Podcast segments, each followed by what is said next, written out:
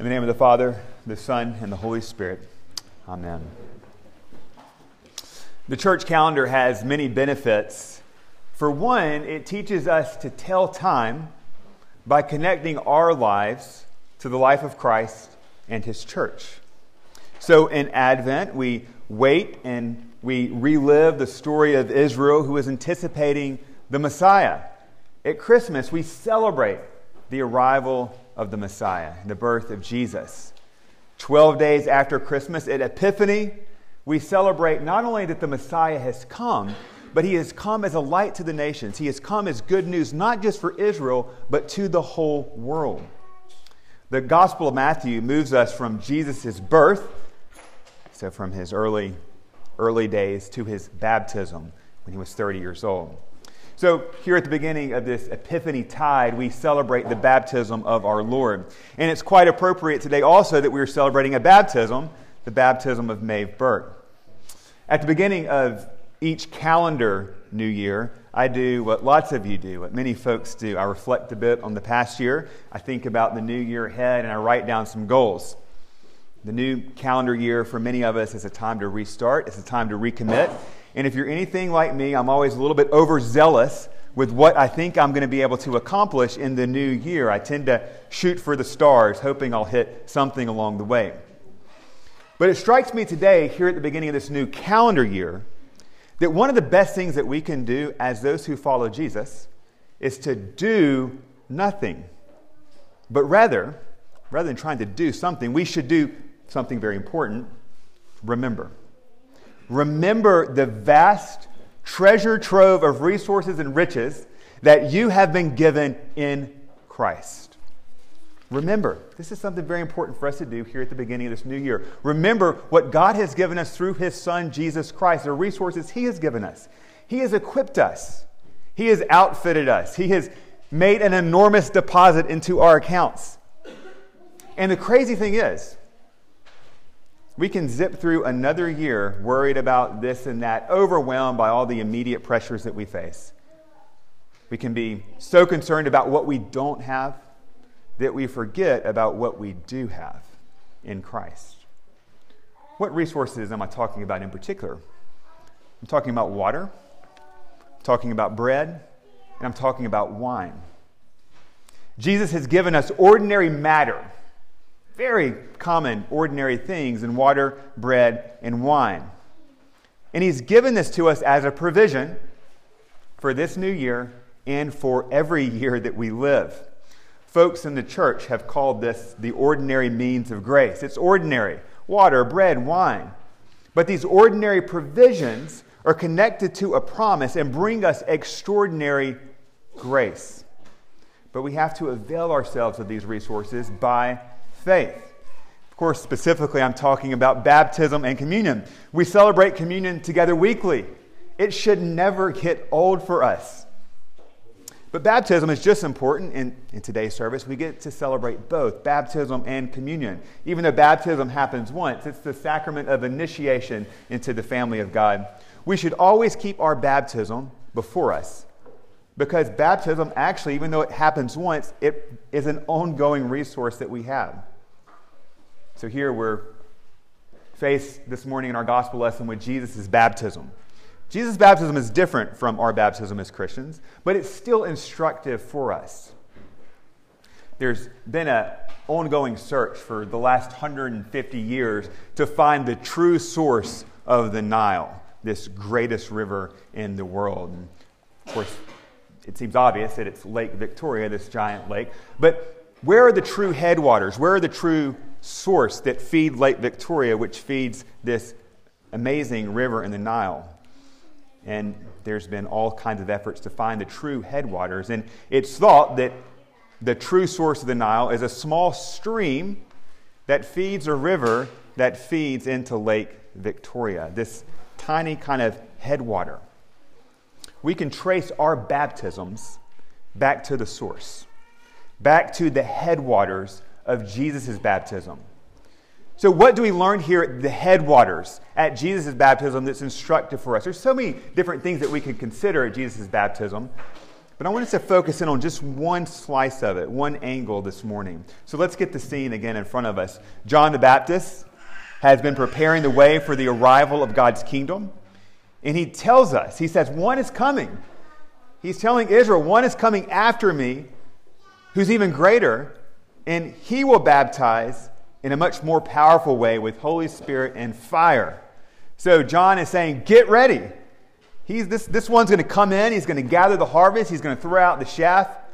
And John's kind of telling of this, this Messiah is going to come sort of guns a blazing, and um, it's going to be like something you've never seen before. And everyone's on the edge of their seat waiting for this coming one that John is talking about, waiting for the arrival of this mighty one. Everyone's amped up, pumped up. There's going to be lots of fireworks when the Messiah finally comes, this one greater than John the Baptist. And we come to verse 13. Here he is, Jesus. He came from Galilee to the Jordan to John, and we're expecting here are the fireworks. Here's going to be this baptism of Holy Spirit and fire. And here's the shocker Jesus came to John to be baptized by him. This is surprising. It's surprising to John. John wants to stop this. He says, I need to be baptized by you, and you come to me? Whatever is going on here, this is an incredible act of humility on the part of Jesus. Jesus does not need to be baptized because he's a sinner. He is not a sinner. But he goes down into the waters of baptism with sinners to identify with them. Jesus is preparing the water for us. His baptism is the headwaters for us. But there's something else in view here that Jesus tells us about baptism that's important for us to understand. There's lots of questions about why exactly was Jesus baptized. Matthew, in his account, Jesus tells us why he was baptized. Jesus says to John, um, Let it be so. Or John says, Let it be so. And then Jesus says, uh, For thus it is fitting for us to fulfill all righteousness. This is the reason Jesus gives why he is to be baptized. It is fitting to fulfill all righteousness. And then John, the obedient disciple, he obeys Jesus and baptizes him. So Jesus says his baptism is to fulfill all righteousness. What exactly does that mean? What are we to make of Jesus' reason for his baptism to fulfill all righteousness? Our Old Testament lesson, Isaiah 42, sheds amazing light on Jesus' baptism. Because here in Isaiah 42, we hear of a servant who will be anointed with the Lord's Spirit. And in this anointing of the Lord's Spirit, this servant will, like no other, bring justice to the world, justice to the nations. Anointed with the Spirit, this servant will be the Lord's righteous one who will set the world right, who will bring justice in a final, comprehensive way. Now, we hear a lot about justice today. And rightly so. These are good concerns concerns for justice, social justice, justice for oppressed groups. We are rightly concerned about issues of justice. But the question always arises whose understanding of justice? Who gets to decide what, at the end of the day, is truly just or not? Who's making these decisions? And why should we trust them? Who gets to decide what is just in any given situation? By what standard do you say something is just or not? And often the answer is, well, it's just obvious, isn't it? But that's the one thing actually that is not obvious. because there's so much conflict, so much controversy, so much fighting over what actually is just.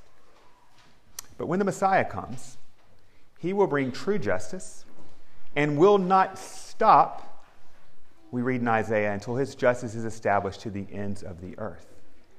Now, justice has a very rich meaning in the prophets, and there's lots that we could say about this, but I think there's three ways we can think about God's justice in the prophets. First, it's God's truth. In Isaiah 41, the Lord is declaring himself, right before Isaiah 42, the Lord is declaring himself the final arbiter over all idols, false idols in the world. The Lord as judge, the Lord as the just one who brings justice, is the Lord who is the true God above all other gods. His truth is the final truth. But justice also has a connotation in the prophets of not just the Lord as the true God among all other gods. It is God's ways, his teachings, his which is a communication of his righteousness. But then there's the enactment of this justice, God's good order, where things are finally put right in the real world. The Lord will enact his righteousness. The Lord is concerned about justice. He will show the world what justice is, though, in a final way, through this servant. You want to know what justice looks like?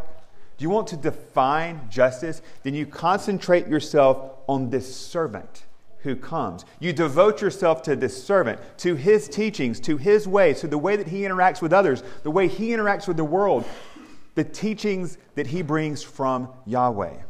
This is true justice. And the servant will bring this. The servant who will be anointed and set apart to be the one who brings God justice not just to Israel, but to the world.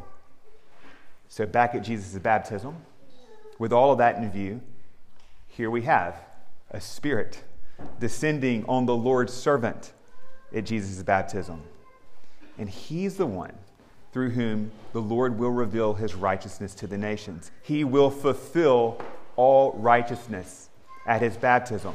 Later in Matthew, Jesus says, He has not come to abolish the law and the prophets, but to fulfill them. The same word that's used here when Jesus says his baptism is to fulfill all righteousness.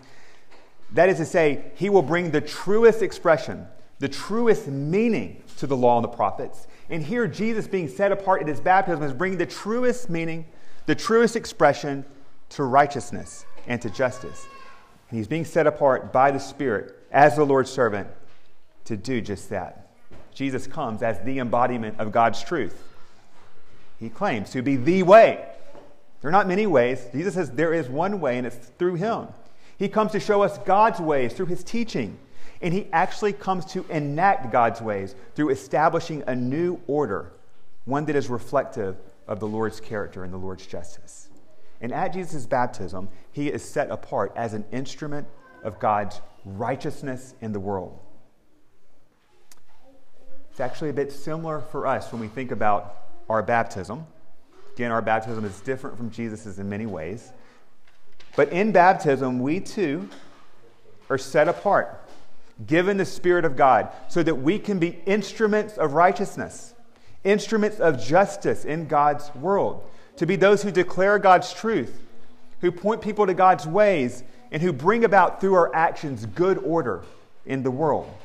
When Paul talks about baptism in Romans 6, he says that in baptism we die to sin, the old life that um, is our pre baptismal life, even though sin continues, certainly. But we die to that principle of sin so that we can live our lives for what? For righteousness.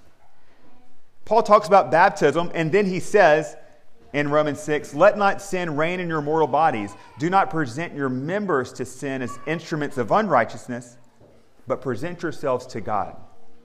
In baptism, our bodies are presented to God to be instruments of righteousness and justice in the world. Jesus was baptized to fulfill all righteousness. And he shows, you see this especially in Matthew's gospel, what the baptized life looks like. What the baptized looks like in calling us into freedom, freedom and life in him, following his ways. The baptized life seeks to imitate Christ in his righteousness. It's a spirit. It's a spirit who descends on Christ, sets him apart as a righteous one who is empowered to bring about this righteousness of God. But the Spirit also, the gift given to us in baptism, the Spirit brings new life. And it's by the Spirit that we follow Christ and we seek to be instruments of righteousness in the world. Here at the new year, we're primed to think about our bodies you may not want to think about your body right now, but lots of people think about this at the beginning of the new year. This is the month when gyms make their money. So think about your body with me for a second. Christian, your body, your flesh, your body is a baptized body. At some point, you may not remember it, water hit your body and you were marked out and claimed as the Lord's own in the name of the Father, the Son, and the Holy Spirit. You live in your body. You move around in your body. You interact with people in your body. You work in your body. You sleep in your body. You play in your body. Your body, with all of its problems, ailments, the body that you maybe don't like that much, your body is a gift to you. And you're meant to steward your body. And it's that body that has been baptized. It's that body that has been marked out to live differently, whether you were baptized at six weeks old or 60 years old. Your body is the real you. Your body has been baptized, set apart to live in accordance with God's truth, to be an instrument of righteousness. So, what do we do with our baptized bodies? We can think about our bodies and how they can be instruments of righteousness, instruments of justice in the world. Our bodies have tongues. Our tongue should be full of righteousness, speaking truth and love, blessing, not cursing, building up, not gossiping. Our eyes, our eyes should be trained to look on God's creation with gratitude, not with envy or lust. Our ears, our ears should be open to listen primarily to listen and hear the words of the Lord each Lord's day and every day.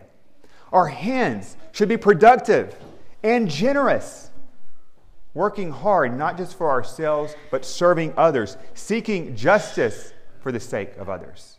Our feet, our feet should be ready to move towards those in need with speed and in love. Our sexuality, our sexuality should be disciplined to be in line with God's design for it. Our minds, our minds should be filled with things that are true, noble, worthy, and of good report. This is the baptized body that has been given the Spirit and called to live in accordance with the righteousness that Christ shows us and models for us in his life. So, given the Spirit of Christ in baptism, this is a vast resource we have by grace, we can grow up into Christ likeness. We're about to celebrate the baptism of Maeve. Maeve will be baptized into this life that Jesus has prepared by his baptism. But when we celebrate a baptism, we don't just remember the one who is being baptized, we remember our own baptisms. Every baptism is an opportunity to rededicate your life to Christ, to renew your vows to the Lord, to remember his grace and his love that has been given to you, and to remember the calling that he has placed in your life to live for him. This is a great way to start a new year. Make goals, do all sorts of things to get your priorities in order. But one of the best things you can do at the beginning of this new year is to remember your baptism. Remember that in baptism, we renounce the devil, the world, the empty promises of the world. We renounce the sinful desires of our flesh. But we also turn again to Jesus. We receive all that the Father has given us. We pledge again to keep God's word, to walk in his ways with his help. We confess the creed of our baptismal faith, the Apostles' Creed, as what is essential for our belief and practice. Remember your baptism this morning. Your body has been marked out by holy water as Christ's own forever. He has given you, whether you feel like it or not. If you have been baptized and if you trust Jesus, you have been given the Spirit. So use your body in the power of the Spirit as an instrument of righteousness. And remember that that baptized body of yours, like the baptized body of Jesus, will one day, after your death, be raised again bodily to enjoy fellowship with the Lord age after age. Let's pray. Lord Jesus Christ, in baptism, you identify with our sinful humanity. By our baptisms, strengthen us to present our bodies as instruments of righteousness and the power of your Spirit, so that we might be living sacrifices for you and enjoy fellowship with you in the newness of life, who with the Father and the Holy Spirit reigns. Amen.